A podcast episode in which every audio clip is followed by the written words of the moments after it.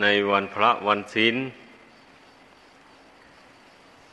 สนใจกันแต่วันเสาร์วันอาทิตย์ เลยหมุนไปตามสากลเขาส่วนมากนะไม่ช่วยกันรักษา ขนบธรรมเนียมประเพณีของพระพุทธศาสนาไว้เลย ในเรื่องวันพระแปดค่ำสิบห้าค่ำนี้ มันมีมาในพุทธศาสนาของพระพุทธเจ้าทุกพระองค์ ที่ล่วงแล้วมา และที่จะมีต่อไปเบื้องหน้าโน่นก็เหมือนกันนะ ไม่ใช่เพิ่งมีแต่พุทธศาสนาของพระพุทธเจ้าของเรานี่เท่านั้นนะ เพราะฉะนั้นแหละ วันแปดค่ำสิบห้าค่ำเนี่ย จึงชื่อว่าเป็นวันอุโบสถโดยแท้จริง ท่านผู้สร้างบารมีทั้งหลาย ท่านก็ถือเอาวันแปดค่ำสิบห้าค่ำเนี่ยเป็นวันรักษาอุโบสถศีลของผู้ครองเรือนทั้งหลาย แม้แต่พระพุทธเจ้าของเรา ตอนที่พระองค์ เสวยพระชาติเป็นพระมหาสนกนะไปฆ่าในสำเภาแตก แล้วก็แหวกว่าอยู่ในมหาสมุทรทะเล ถึงวันที่เจ็ด มองขึ้นท้องฟ้า เห็นพระจันทร์เต็มดวง ก็เลยเข้าใจว่าวันนั้นเป็นวันอุโบสถ วันสิบห้าค่ำเอาอมน้ำทะเล บ้วนปากล้างปากแล้วก็สมทาน อุโบสถศีลด้วยตนเอง ด้วยอานิสงส์ที่สมทานอุโบสถศีลนนั้น ก็ร้อนถึงเทพพธิดาผู้รักษามหาสมุทรเทพธิดานั้นจึงได้เหาะกรวดดูท้องน้ำมหาสมุทรไป ก็จึงไปเห็นพระมหาสนกโพธิสัตว์ ลอยคออยู่กลางน้ำมหาสมุทรทะเล ก็จึงได้ซักถามกันทดลองความจริงใจ ว่าท่านจะแวกว่ายไปทำไม มหาสมุทรกว้างใหญ่ไพศาลมองไม่เห็นฝั่งเลย ถึงจะแวกว่ายไปยังไงก็ไม่พ้นหรอกทำไมจึงมาแวกว่ายอยู่อย่างนี้ มหาชนกโพธิสัตว์ก็ตอบเทวดาว่า ธรรมดาบัณฑิตทั้งหลาย ก็ต้องทำอย่างนี้แหละ ไม่ควรที่จะปล่อยให้ชีวิตของตน แตกดับไปโดยที่ตนไม่ได้พยายามช่วยตัวเองเลย คนที่หมดหวังในชีวิต โดยไม่ได้ภาคเพียรพยายามช่วยตนเองเลยนั่น แสดงว่าคนสิ้นคิด คนไม่มีความคิดเลย คนไม่มีความอดทน อันนั้นไม่ใช่วิสัยของนักปราชญ์เมื่อมหาชนกตอบเทวดาเทวดาก็พอใจมาก ก็จึงลงไปอุ้มเอามหาชนก นั่นขึ้นไปวางไว้แท่นบันลังของกษัตริย์ เมืองตักกศิลาในครั้งนั้น บุญก็บันดาลให้รถเสี่ยงทาย ให้วิ่งมาเกยเอาไปเสวยราชคองเมืองตะกัศิลา อยู่ข้างนั้นน่ะ เนื่องจากว่าพระมหากษัตริย์องค์ก่อนนั้นสวรรคตไป นี่แหละ การรักษาอุโบสถศีลนนี่ จึงได้ชื่อว่าเป็นธรรมเนียม ของนักปราชญ์ทั้งหลายตั้งแต่ในแต่ไรมา แม้ว่าพระพุทธเจ้าไม่บังเกิดขึ้นในโลก แต่ท่านผู้สร้างบารรมีทั้งหลาย ท่านก็รักษาศีลห้าศีลอุโบสถตามการเวลาอย่างว่านี่แหละ เพราะว่าผู้ที่สร้างบารรมีทั้งหลายมันระลึกได้ ถึงจะไม่มีพระพุทธเจ้าบังเกิดขึ้น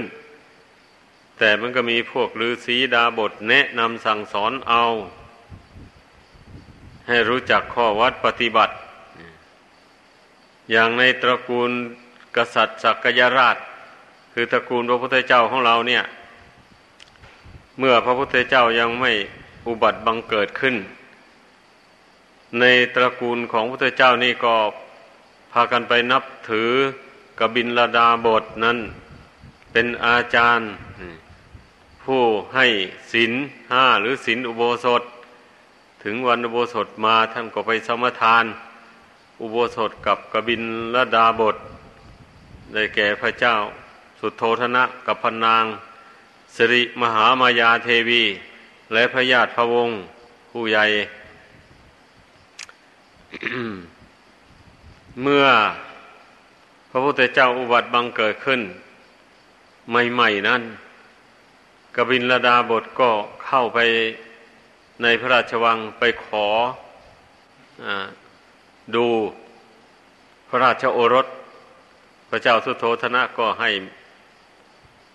แม่เลี้ยงนางนมเอาอุ้มมาให้พระฤาษีได้ดู พระฤาษีดูปุคลิกลักษณะของพระองค์แล้ว ก็ได้กราบลงไป พอกราบลงไปแล้วก็ร้องไห้ อันเมื่อมีผู้ถามทำไมจึงร้องไห้ ร้องไห้เพราะว่า พระราชกุมารนี่จเจริญวัยใหญ่โตขึ้นมา แล้วจะได้ออกบวชจะได้ตัดสรู้เป็นพระพุทธเจ้าขึ้นในโลก แต่ข้าพเจ้าจะมีอายุอยู่ไปไม่ทันถึงนั้นเลย ก็จะหมดอายุก่อนแล้ว น่าเสียดายคุณว่า อันนี้แหละ ธรรมดาท่านผู้รู้ทั้งหลายเป็นอย่างนี้แหละ เมื่อท่านรู้จักว่าผู้นี้เป็นคนมีบุญ เป็นคนดี ถึงแม้ว่าจะเป็นผู้มีอายุมากกลัวตั้งหลายเท่า ก็ยอมกราบยอมไหว้แม้พระเจ้าสุโธธนะ ผู้เป็นพระบิดาของพระองค์ ตอนไปแลกนาขวน นั่นน่ะ พระองค์เป็นนั่งสมาธิอยู่ใต้ต้นว่านั้น จิตบรรลุถึงปฐมฌานจนเอาพวกเงาไม้ว่านั้นไม่สามารถที่จะชายไปตามเวลาบ่ายได้เลย เงาไม่ว่าคงที่ พระเจ้าสุโธธนะได้เห็นบุญญาณุภาพของพระสิทธัตถราชกุมารอย่างนั้นก็นั่งคุกเข่าลงกราบ ระราชอารสโอรสของตน นี่แหละ ลองพิจารณาดูท่านผู้เป็นนักปราชญ์ท่านไม่ถือเนื้อถือตัว ถือเอาความดีเป็นที่ตั้ง เมื่อท่านผู้ใดมีคุณสมบัติอันดีงามเหนือกลัวตน อย่างมากมายแล้ว ถึงจะเป็นผู้มีอายุย่อนกลัวก็ตาม ก็แสดงความเคารพ นับถือ เป็นอย่างนั้น อันบุคคลผู้ที่ไม่ถือเอาเหตุผลเป็นประมาณ หรือไม่ถือเอาความดี เป็นหลัก อย่างนี้แล้วก็ แม้ว่าผู้นั้นจะมีคุณสมบัติดีวิเศษยังไงก็ตาม ถ้าตนมีอายุมากกว่าแล้วก็ไม่ได้แสดงความเอื้อเฟื้อนอบน้อมอะไรต่อเลย กลัวเสียเกียรติ เขามีอายุน้อยกว่าตน อย่างนี้แหละคนธรรมดาสามัญทั่วไป ไม่ได้ถือเอาความดี เป็นเครื่องเทิดทูน หมายความว่าอย่างนั้น ทีนี้บรรดานักปราชญ์ทั้งหลายนั้น ท่านถือเอาความดี เป็นเครื่องเทิดทูนชีวิตจิตใจของตน ท่านเกลียดต่อความชั่ว ขึ้นชื่อว่าความชั่วแล้ว รู้แล้วว่านี้คือความชั่วอย่างนี้แล้วก็ ไม่ปรารถนาจะทำมันเลย หาทางหลีกเลี่ยง อันนี้เราเรียกว่าเป็นนิสัยของนักปราชญ์บรรดาพวกเราที่เป็นพุทธศาสนิกชน อย่างนี้เนี่ย แสดงความเลื่อมใสในพระรัตนกรัยว่าเป็นที่พึ่งที่ระลึกอย่างนี้ ก็สมควรที่จะบำเพ็ญตนเป็นนักปราชญ์ ไม่ควรที่จะแสดงตัวเป็นแต่ปุถุชนอยู่เรื่อยไป นี่เราเป็นสาวกสาวิกาของพระพุทธเจ้า พระพุทธเจ้าทรงวางพระองค์อย่างไร ทรงแนะนำสั่งสอนให้วางตนอย่างไร เราก็พยายามดัดจริตนิสัยของเราให้ลงสู่ธรรมวินัยคำสอนของพระพุทธเจ้า ให้เต็มความสามารถของตนนี่แหละ จึงเรียกว่าเป็นผู้มีความเชื่อเลื่อมใส และเคารพอย่างจริงใจ ถ้าหากว่าเราไม่น้อมตนลงสู่ธรรมสู่วินัย อย่างว่านี่นะกิเลสมันก็ไม่เบาบางลงไปได้เลยอันนี้เพราะฉะนั้นเรื่องมานะทิฏฐินี่จึงชื่อว่า เป็นที่รวบรวมไว้ซึ่งกิเลสปาประธรรมทั้งหลาย ขอให้พากันเข้าใจ ความเป็นผู้อ่อนน้อมต่อธรรมต่อวินัย อันนี้เป็นอุบายกำจัดกิเลสบาประธรรม ให้เบาบางออกไปจากกิจใจ เพราะว่าเรื่องศีลธรรมนี่เป็นของอ่อนละเอียด นิ่มนวลสงบเย็นนี่ ไม่แข็งกระด้าง ดังนั้นถ้าเราไม่น้อมกายน้อมวาจาน้อมใจลงไป สู่ธรรมวินัย ที่พระพุทธเจ้าทรงแสดงไว้นั้นมันก็ไม่มีอันใดที่จะมากำจัดกิเลสบาปธรรมออกไปได้ เอาทำไมยังเป็นอย่างนั้น อันธรรมดาไม่อ่อนเนี่ย ลมพัดมามันก็ล้มลงไปไม่ใช่เหรอ บางคนก็อาจจะคิดอย่างนั้นอันอย่าไปเปรียบเทียบเอาไม้เอาธรรมชาตินั้นมา ใส่กับธรรมะอันเป็นฝ่ายกุศล มันเข้ากันไม่ได้ คือหมายความว่ากิเลสบาปธรรมทั้งหลายนั่นนะมันก็ใจของเราเนี่ยเป็นผู้สร้างขึ้น เมื่อใจสร้างมันขึ้นมาแล้ว กิเลสบาปธรรมเหล่านั้น มันก็ทำใจให้แข็งกระด้างกระเดือง นี่มันเป็นอย่างนั้น ทีนี้เมื่อบุคคลมาเห็นโทษของกิเลสบาปธรรมเหล่านั้น ว่ามันจะพาตนให้ทำกรรมมันชั่ว หนักเข้าไปเรื่อยๆ จะทานำตนไปสู่ทุกข์ ในวัฏฏะสงสารนี้ ไม่รู้จักจบจักสิ้น เมื่อผู้ใดรู้อย่างนั้นแล้ว ก็พยายาม น้อมกายวาจาใจของตนลงสู่ธรรมสู่วินัยคำสอนของพระพุทธเจ้านี้ เมื่อใจมันฝักใฝ่หรือมันดูดดื่มในธรรมคำสอนของพระพุทธเจ้า เข้าไปแล้วอย่างนี้มันก็ละทิ้งซึ่งความโลภความโกรธความหลงอันนั้น ไม่สะสมกิเลสเหล่านั้นให้หนาแน่นขึ้นในจิตใจของตน เป็นอย่างนั้นเรื่องมันนะ เพราะว่าคนเรานี่นะ ถ้าหากว่าเรามองหาใคร ซึ่งไม่มีคุณสมบัติเหนือกว่าตนมากมายแล้ว มันมันไม่ยินดีที่จะนอบน้อมเลย ไม่พอใจที่จะเคารพนับถือเลยนิสัยปัจจัยของมนุษย์เรามันหักเป็นอย่างนั้นมาแต่ไหนแต่ไรอะ เป็นอย่างนั้น ดังนั้นแหละท่านผู้ที่ จะเป็นผู้นำสัตว์โลกทั้งหลายพ้นจากทุกข์นะจึงต้องสร้างบารมีเอามากมาย จนว่าพระบารมีธรรมนั้น แก่กล้าเต็มบริบูรณ์ตามพุทธภูมิภูมิของพระพุทธเจ้าแล้ว นั่นแหละพระองค์เจ้าจึงได้ตัดสรู้ เมื่อตัดสรู้แล้วก็ประกอบไปด้วย คุณธรรมสิบประการ ซึ่งไม่มีในภาษาวกเลย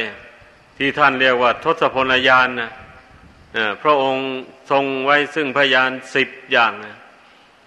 พยานอันสำคัญที่สุดก็คือพระสัพพยุตตัญญาณแปลว่าพยานที่อย่างรู้สัพพเยยธรรมทั้งหลายเนี่ยสุดท้ายก็เรียกว่า รู้อริยสัจจะทำทั้งสี่อันนี้แหละ นับว่าเป็นพระปีชาญาณอันสำคัญของพระพุทธเจ้าทั้งหลาย คือว่าพระองค์ค้นพบอริยสัจธรรมทั้งสี่นี่ก่อนคนอื่นทั้งหมด แล้วก็ไม่มีใครแนะนำอุบายต่าง ๆ ให้พระองค์เลย พระองค์ใช้ความสามารถของพระองค์ ภาคเพียรพยายามไปก็ถึงได้รู้แจ้งในอริยสัจธรรมทั้งสี่นี้ได้ เหตุนั้นท่านจึงเรียกว่าเป็นอัจฉริยะบุคคล แปลว่าบุคคลที่น่าอัศจรรย์มาก อัศจรรย์ความเพียรความพยายาม ความอดทนของพระองค์นั่นแหละ อัศจรรย์พระปัญญาอันยิ่ง เหนือมนุษย์และเทวดาทั้งหลาย นั่น ก็ถึงขนาดนั้นแหละ มนุษย์และเทวดาทั้งหลาย ผู้มีเกียรติยศชื่อเสียง เช่น พระราชามหากษัตริย์ เศรษฐีมหาเศรษฐีมูเนี่ย ก็จึงได้ยอมเคารพนบน้อมต่อพระองค์อนอกจากนั้นแล้วก็ได้แก่พวกฤาษีดาบท อะไรที่ถือตัวว่าตนผู้มีฤทธิ์มีเดชอยู่หมู่นั้นน่ะ ก็ต้องได้ไปยอมนอบน้อมต่อพระองค์สำหรับท่านผู้มีบารมีแก่กล้าแล้วก็ได้ขอบวชในสำนักของพระองค์ บวชแล้วบำเพ็ญไปไม่นานท่านก็ได้สำเร็จอรหันต์ มูนี้ก็ล้วนตั้งแต่ได้ลดทิฏฐิมานะของตนลงทั้งนั้นแหละที่ตนสำคัญว่าตนดีมาแต่ก่อนนั่นน่ะลดทิ้งหมดเลย ไม่เอาอนั่นแหละ มายอมรับเอาพระธรรมคำสอนของพระพุทธเจ้านี่ ยกใส่เกล้าเท่าใส่หัวปฏิพฤติปฏิบัติตาม ด้วยความไม่ประมาท ถ้าเป็นคารวาสวิสัย ก็น้อมเอาทานนามัย นี่เข้าไปตั้งไว้ในจิตใจของตนยินดีในการบริจาคทานทุกเมื่อ นั่นแหละ น้อมเอาศีลห้าศีลอุโบสถ ไปใส่ใจไว้รับปฏิบัติตาม โดยความไม่ประมาท อย่างนี้แหละ น้อมเอาสมาธิภาวนา นี่เข้าไปไว้ในใจ คือว่าฝึกหัด นั่งสมาธิภาวนา ตามที่พระพุทธเจ้าทรงสั่งสอนไว้สำหรับคารวะก็ลองฟังดูสิทานศีลภาวนาเนี่ยไม่ใช่ว่าภาวนาแต่ภิกษุสามเณรเท่านั้นนะ แม้ผู้ครองเรือนก็ภาวนาเหมือนกัน แต่คนส่วนมากนะไม่ค่อยสนใจเลย สนใจแต่กินกินทานทานไป ตามประเพณี ท่านั้นแหละเป็นส่วนมากนะแม้แต่ศีลนนี่ก็ไม่ค่อยสนใจกันเลยเอาแต่มันจะได้ เอาถ้าเข้าวัดทีหนึ่งก็สมทานศีลห้าเสียครั้งหนึ่งแล้วก็แล้วไป เมื่อออกจากวัดไปแล้วศีลห้าก็ฝากไว้กับพระ ไม่ได้เอาติดตัวไปในบ้านเลย อย่างนี้มีอยู่ทมไปอะเป็นอย่างนี้น่าทุเรศ อันนั้นได้ชื่อว่าเป็นผู้ที่ไม่ได้ทราบซึ่งในคุณของศีลด้วยปัญญาของตนเองเลย ไม่ได้มองเห็นว่าศีลอันนี้เป็นสมบัติอันล้ำค่าสำหรับชีวิตของตนน่ะ ไม่ได้คิดเห็นเลยนะคนส่วนมากนะนึกว่าเป็นประเพณีเฉยๆรับศีลก็รับไปตามประเพณีเท่านั้นแหละ เมื่อเลิกจากวัดวาอารามไปแล้วก็เลี้ยวไปเลย ก็ยังไปทำความชั่วอยู่เหมือนเดิม อย่างนี้มีอยู่ทมไป เป็นอย่างนั้น ความจริงนะศีลนะเป็นสมบัติอันล้ำค่าจริง ๆอะเพราะผู้ใดมีศีลแล้ว ผู้นั้นจะเป็นผู้ไม่ทำบาป ผู้ไม่ทำบาปแล้วก็ชีวิตนี่มันก็จะไม่หมุนไปสู่ทุกข์ทั้งในปัจจุบันและเบื้องหน้าละโลกนี้ไปแล้วก็จะ ถ้าหากว่ามันจะต้องไปเกิดอีกก็เกิดในสถานที่มีความสุขความเจริญ ยิ่งยิ่งขึ้นไป เช่นสวรรค์ดังที่ตำราท่านกล่าวไว้นั่นแหละ คนทั้งหลายไม่ได้น้อมจิตคิดพิจารณาให้เห็นคุณค่าของศีลว่าเป็นของประเสริฐจะนำชีวิตของตนให้บรรลุถึงซึ่งความสุขอันยั่งยั่งยืนนาน เนี่ย คนทั้งหลายมาติดแต่ความสุขชั่วคราว อยู่อย่างนั้นแหละพอเกิดมาเป็นคนแล้วมีอวัยวะร่างกายสมบูรณ์ กินก็ได้นอนก็รับฟ้อนรำขับร้องดีดสีตีเป่าอะไรก็ได้ อย่างนี้เราก็ถือว่าตนมีความสุขสบาย แล้วก็ลืมเสียลืมศีลลืมธรรม ลืมบุญลืมบาปไปเลย ตนทำบาปอยู่ก็ไม่รู้ตัว อย่างนี้แหละ เมื่อเป็นเช่นนี้แล้ว มันจะไปนำตนให้พ้นทุกข์ได้อย่างไร อะเกิดไปชาติใดก็จะไปเสวย แต่ทุกจากการกระทำบาปกรรมอันนั้น ไม่รู้จักละ ไม่รู้จักถอน เลยเนี่ยไม่คิดที่จะละบาปเลยในชีวิตนะคนส่วนมากเป็นอย่างนั้นดังนั้นในที่นี้จึงขอเตือนเพื่อนพุทธบริษัททั้งหลาย ขอให้สำนึกถึงคำสอนของพระพุทธเจ้าไว้ให้มาก นึกถึงคำสอนของพระพุทธเจ้า พระพุทธเจ้านั้นพระองค์เจ้าตัดสรู้แจ้งแทงตลอด เรื่องบาปบุญคุณโทษจริง ๆถ้าว่าพระองค์ไม่รู้จริงนั้น พระองค์ไม่ได้ทรงแนะนำสั่งสอนพุทธบริษัทเลย เหมือนอย่างเช่น พระองค์เจ้า เสด็จออกบวชทีแรกนั่นแหละ เมื่อยังไม่ได้ตัดสรู้เป็นพระพุทธเจ้า พระองค์ไม่ได้สอนคนเลย แล้วก็ไม่ได้ประกาศความตัดสรู้อะไรให้ภิกษุปัญจวัคคีย์ทั้งห้านั้นฟังเลยเมื่อพระองค์ตัดสรู้แล้วเสด็จไปโปรดปัญจวัคคีย์ทั้งห้าที่ป่าอีสีปตนะมฤคทายวันใกล้กับเมืองพราณสีนั่นน่ะ ภิกษุปัญจวัคคีทั้งห้าก็ยังไปต่อว่าพระองค์ เมื่อพระองค์ประกาศว่าจะแสดงธรรมให้ฟังอย่างนี้ อัญญาโกนัญญะก็คัดค้านพระองค์ว่าพระองค์นั้นไม่ได้ตัดสรู้เลย เพราะว่าคลายความเพียรเวียนมาเป็นคนมากมากฉะไหนจะได้ตัดสรู้อย่างนี้แหละ เมื่อพระองค์เจ้าทรงตักเตือนว่า อ้คำพูดเช่นนี้นะเราเคยพูดมาหรือเปล่า ตั้งแต่ที่ล่วงแล้วมา ตั้งแต่เรากับพวกท่านทั้งหลายอยู่ด้วยกันน่ะ เราได้เคยพูดอย่างนี้หรือไม่ ให้ทบทวนดู เมื่อท่านเหล่านั้นทบทวนดู ก็ปรากฏว่าพระองค์ไม่ได้พูดอย่างนั้นสักทีเลย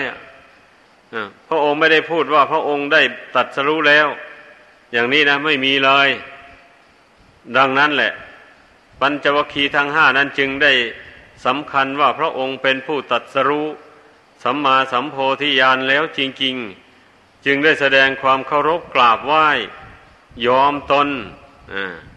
ที่จะฟังธรรมคำสอนของพระองค์ อย่างนี้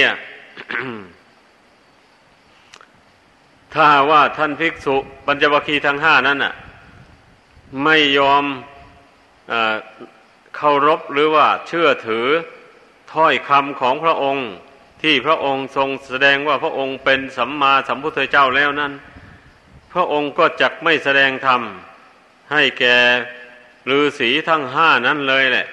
เพราะว่าถึงแสดงไปได้มันก็ไม่สามารถที่จะรู้แจ้งได้เลย เนื่องจากว่าจิตใจแข็งกระทั่งกระเดื่อง ไม่เชื่อไม่เคารพลองลองพิจารณาดูสิ ความเคารพนอบน้อมความเชื่อ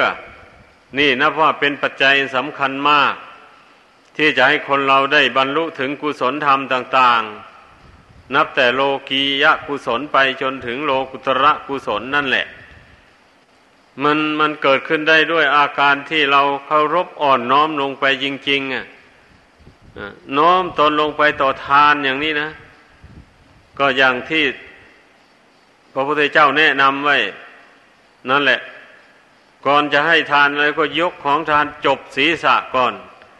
นั่นแสดงว่าเราเคารพต่อทาน เราเชื่อว่าทานนี่มีผลดีจริง ผลทานนี่จะอำนวยความสุขให้เราจริง เนี่ยเราจึงได้แสดงความเคารพต่อทานนั้นก่อน จึงค่อยน้อมเข้าไปถวายผู้รับ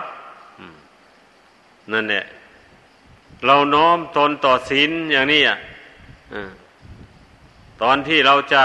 รักษาศีลเราก็ได้กราบได้ไหว้ได้อาราธนาศีลเข้าไป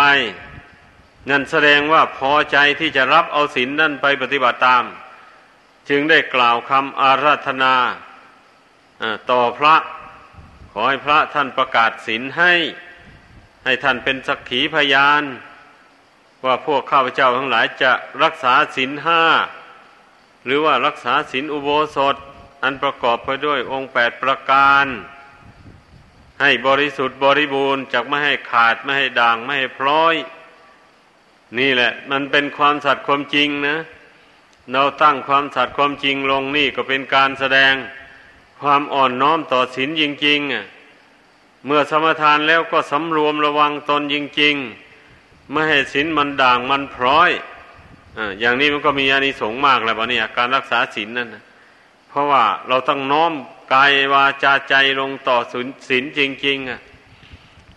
ถ้าหากว่าไปใจแข็งกระด้างกระเดืองเข้าไปแล้วสักหน่อยศีลก็ขาดแหละแบบนี้นะรักษาศีลนั้นไว้ไม่ได้เลยเป็นอย่างนั้น เพราะฉะนั้นแหละ อันชีวิตของคนเรานี่นะ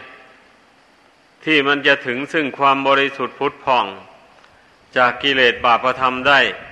ก็เพราะอาศัยการที่เรายึดมั่นอยู่ในข้อปฏิบัติสามประการนี้เอง ถ้าเป็นพระภิกษุสามเณรก็เป็นผู้มั่นอยู่ในศีลสมาธิปัญญา ถ้าเป็นทายกทายิกา ก็เป็นผู้ตั้งมั่นอยู่ในทานในศีลในภาวนา โดยความไม่ประมาท